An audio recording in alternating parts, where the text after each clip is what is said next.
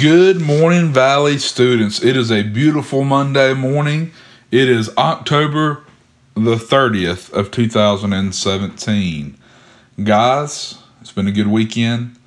Tomorrow, we will have a special edition of Valley Students, and I am looking forward to it. Tomorrow is my uh, favorite day of the year, and it is a very important day for us, and we'll talk about that tomorrow. So let's go ahead and get in God's Word this morning in Jonah chapter 4. And so, just to kind of rehash, we have looked at the first call of Jonah to rise and go to Nineveh. He does not, he goes to a ship, he goes in the opposite direction, and storm comes. He gets thrown overseas because he knows that he is fleeing from God. The storm ceases. A great fish swallows him.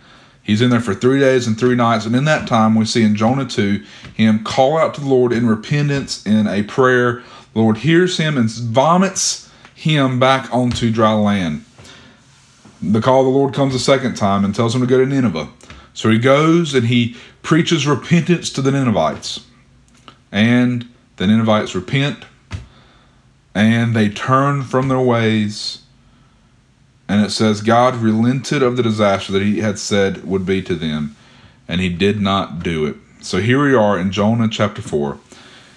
And it displeased Jonah exceedingly, and he was angry. And he prayed to the Lord and said, O Lord, is not this what I said when I was in my country? That is why I made haste to flee to Tarshish. For I know that you are a gracious God and merciful slow to anger, and abounding in steadfast love, and relenting from disaster. Therefore, now, O Lord, please take my life from me. For it is better for me to die than to live. And the Lord said, Do you do you do well to be angry? Jonah went out of the city and sat to the east of the city, and he made a booth for himself there. And he sat under it in the shade till he should see what would become of the city. Now the Lord appointed a plant and made it come up over Jonah, that it might be a shade over his head, to save him from his discomfort. So Jonah was exceedingly glad because of the plant. But when dawn came up the next day, God appointed a worm that attacked the plant, and it withered. When the sun rose, and God appointed a scorching east wind, and the sun beat down on the head of Jonah, so that he was faint and he asked that he might die, and said, It is better for me to die than to live. But God said to Jonah, Do you do well to be angry for the plant? And he said, Yes, I do well to be angry, angry enough to die. And the Lord said, You pity the plant, for which you did not labor, nor did you make it grow, which came into a night and perished in a night.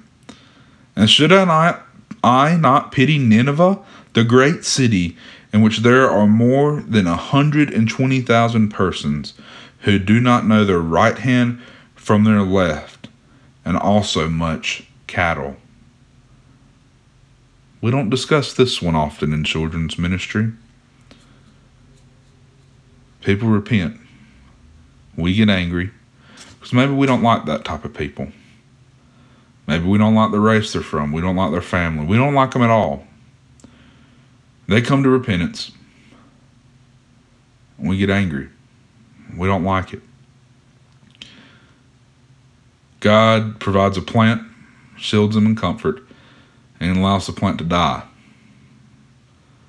And Jonah is more upset about a plant than about people that came to know Christ. The same can be said of our church and many other churches.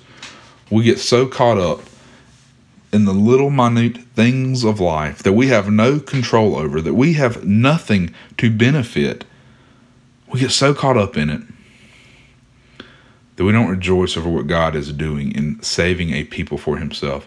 We get caught up in finances, or we get caught up in school and sports, and we get caught up in what colors the carpet, or we get caught up in whatever it is that happens that we forget that God is in the business of saving people. And ultimately, all things work for our good and for his glory. So let us live to that end today. Lord, we thank you for today. God, I thank you for the rest you gave us this weekend, God, the fun we got to have on Saturday.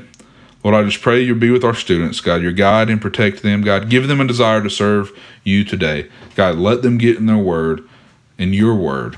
God, do not let them sleep if they don't. It's in Jesus' name I pray. Amen.